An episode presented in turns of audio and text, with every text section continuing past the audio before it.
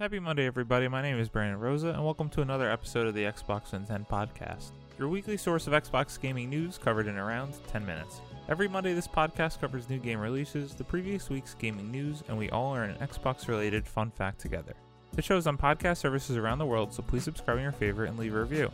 Xbox10.com, no numbers, is your quick source for links to all of our podcast destinations and social media profiles, which you can follow at Xbox in 10. The big games out last week include Gigantosaurus the Game, One Piece Pirate Warriors 4, Complex, and of course Resident Evil 3. The games coming out this week include Slime Rancher Deluxe Edition, Convoy a Tactical Roguelike, Galaxy of Pen and Paper 1 Edition, Beholder 2, BQM Block Quest Maker, Braveland Trilogy, Retro Tanks, Abduction, and Space Engineers. New games with gold have been announced for April. These include Project Cars 2 and Knights of Pen and Paper Bundle for Xbox One. Via backwards compatibility, the Xbox 360 titles include Fable Anniversary and Toy Box Turbos.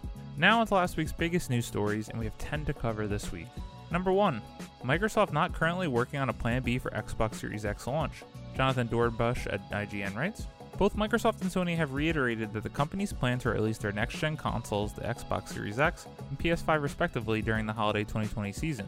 And even as the world, including development teams and manufacturing facilities, deal day by day with the efforts of the novel coronavirus COVID 19, Microsoft is focusing on launch as already planned, so much so that an alternative, quote, Plan B, launch hasn't yet something the company is working on.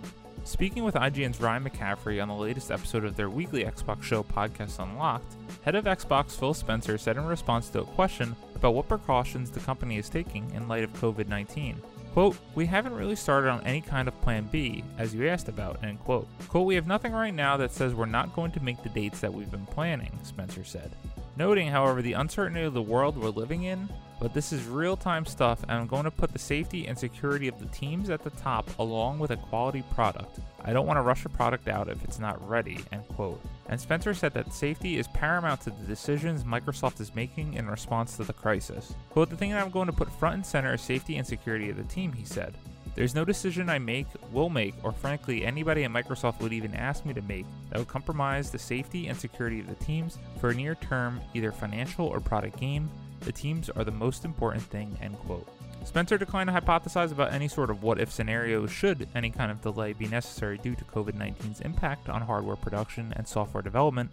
And while IGN has recently spoken to several analysts who have posited that COVID 19 might not cause a next gen delay, but possible shortage of availability, Spencer was adamant that one of the biggest lessons learned after the Xbox One launch was the detriment of delayed launches in different territories. Unfortunately, every single day is different here in America and around the world with the effects of COVID 19. As a positive, it is nice to hear the head of Xbox acknowledge that they don't have a plan B, which I'm sure they do behind the scenes, for the launch of the Xbox Series X. I, amongst many, many, many fans, hope that the both next gen consoles launch this fall, and I can't wait to play my Xbox Series X, hopefully around Thanksgiving. Number 2. Phil Spencer explains why the Xbox Series X doesn't have an optical audio port. Matt Kim at IGN writes Despite appearing in some early preview shots, the Xbox Series X will not have an S slash PDIF optical audio out port. In the same episode of Unlocked with Phil Spencer, the Xbox boss reconfirmed the absence and went into detail as to why Microsoft decided to build its next gen console without the optical audio port. Spencer, who has a background in software development, revealed how his role in leading Xbox brought him closer to the hardware development side of the business, and how when designing a mass produced consumer product, there are factors like price, space, and usage come into play.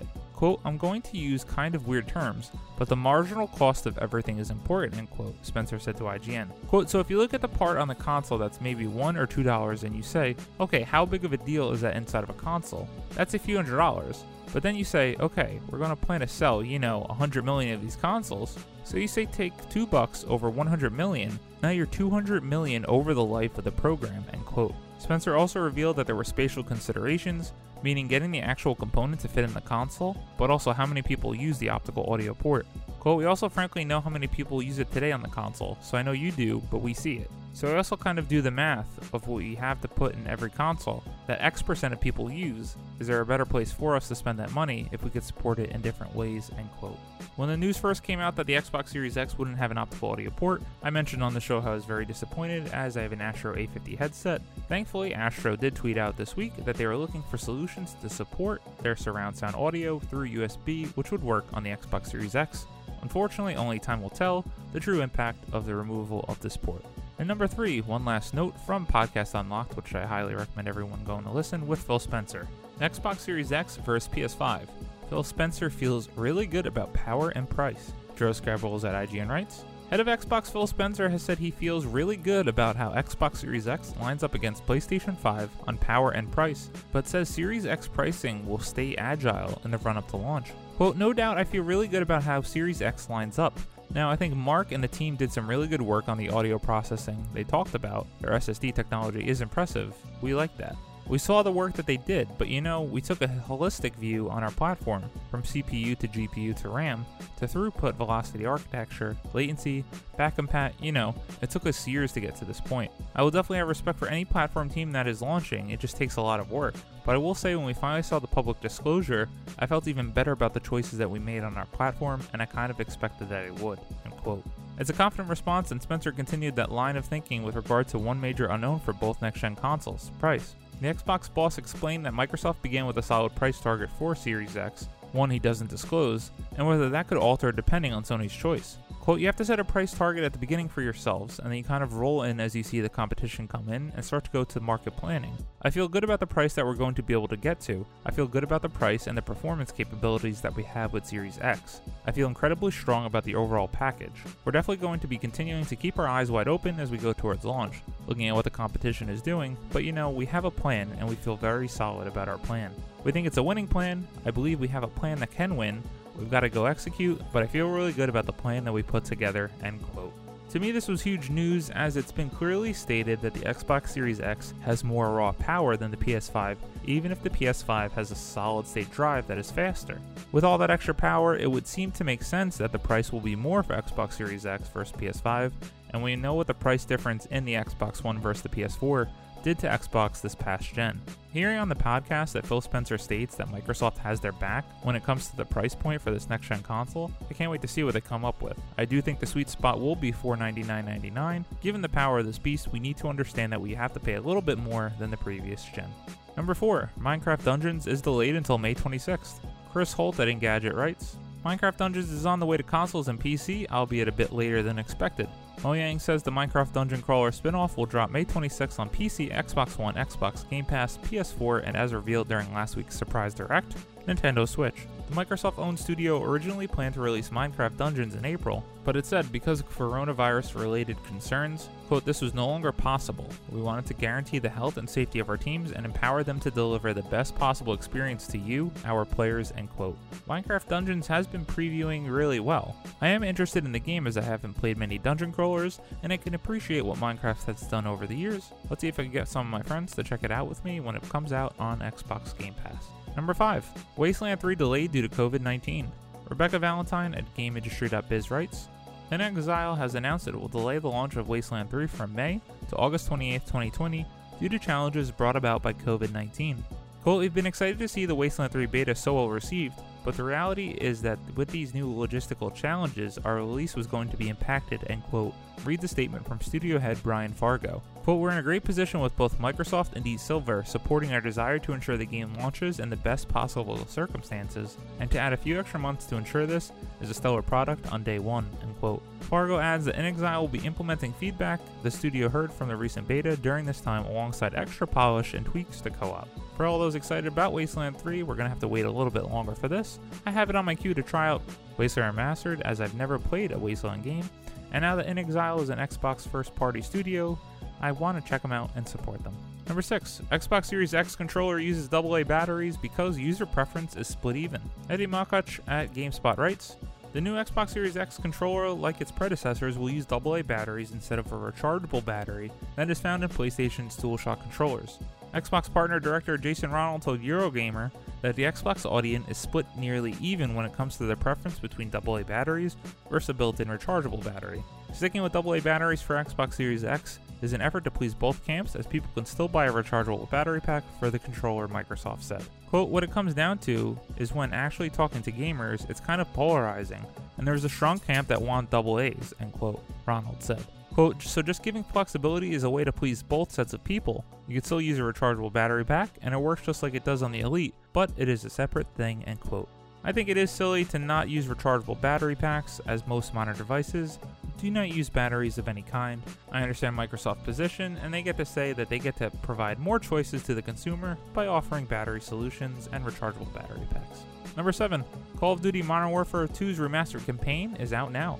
Austen Goslin at Polygon writes, after a brief leak on Monday morning, the remastered version of Call of Duty Modern Warfare 2's campaign is official. Activision announced the remaster on Tuesday, which will be released first on PlayStation 4. The remastered campaign features high definition visuals, up to 4K resolution and HDR support on console. Activision said in a news release and an uncapped frame rate and ultra wide monitor support on the PC. The original Modern Warfare 2 had 18 missions, including the infamous and skippable No Russian mission, which tasked players with moving through an airport as civilians are killed by terrorists. You could participate in the killing or not. The game does not include Modern Warfare 2's multiplayer or Spec Ops modes. Modern Warfare 2's campaign remaster also comes with the Underwater Demo Team Classic Ghost bundle. This bundle of content for Call of Duty Modern Warfare and Call of Duty Warzone includes the new UDT operator skin for Ghost, two new weapon blueprints, a new weapon charm, a new finishing move, a new voice clip, and a new player card and emblem. The remastered version of the Modern Warfare 2 campaign is available for purchase now on PS4 and can be pre purchased on Xbox One and Windows PC through the Blizzard client. Call of Duty Modern Warfare 2 is one of my favorite games of all time, but because of the multiplayer. Extremely disappointing that one of the reports that came out this week includes no plans to release the Modern Warfare 2 multiplayer in its state, instead, adding some maps to the current Call of Duty Modern Warfare. I understand this reasoning to avoid confusion with all the games sharing titles, but nonetheless, it is disappointing and obviously extremely terrible that even in this times with COVID 19, there is still console exclusivity, and Xbox will not be able to play this for another month. Very disappointing, Activision. Number 8. Apex Legends adds permanent duos mode map rotation in next week's event. Ryan Gilliam at Polygon writes On Thursday, Respawn announced a new event for Apex Legends focused on Bloodhound. This event features the permanent addition of the duos mode and adds King's Canyon to the map rotation. As part of the event, players can battle Prowler enemies in a small section of the World's Edge map for bonus loot. There are exclusive rewards and direct purchase cosmetic items. The event runs from April 7th to the 21st. As someone who played so much Apex Legends when it first came out and really hasn't picked it up since, it is awesome to see a permanent duos mode.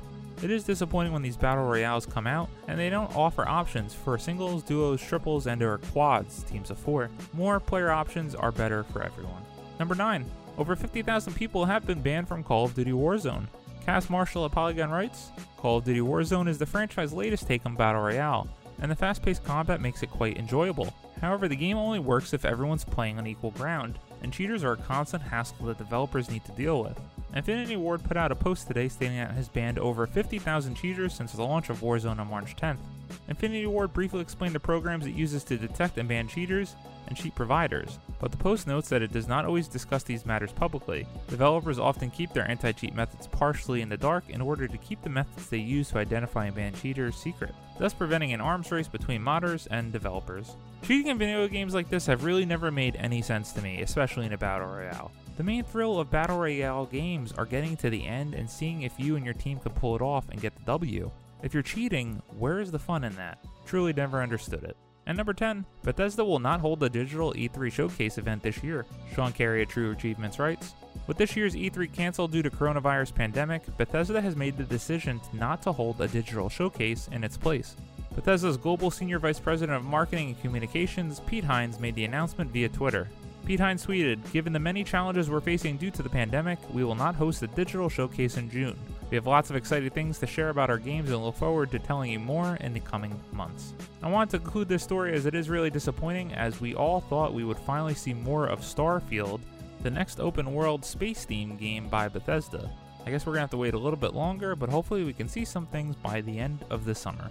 As always, we end our show with a fun fact about Xbox, and this one is about the Xbox One launch. The Xbox One was released on November 22, 2013 in North America as the successor of the Xbox 360. The Xbox One competes with Sony's PS4 and Nintendo's Wii U, and Switch as part of the 8th generation of video game consoles.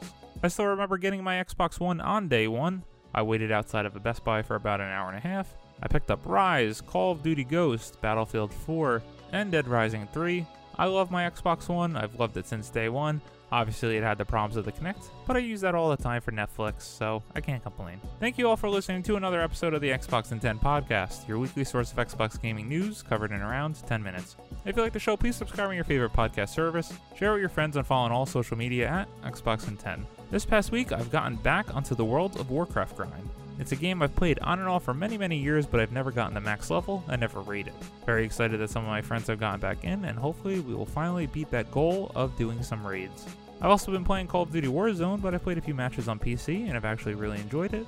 I will always love my Xbox console, but who knows what the PC future holds for me. My name is Brandon Rosa. You can follow me on Xbox at Brosa93. I hope you all have a great week. Please stay safe with COVID 19 out there and keep on gaming.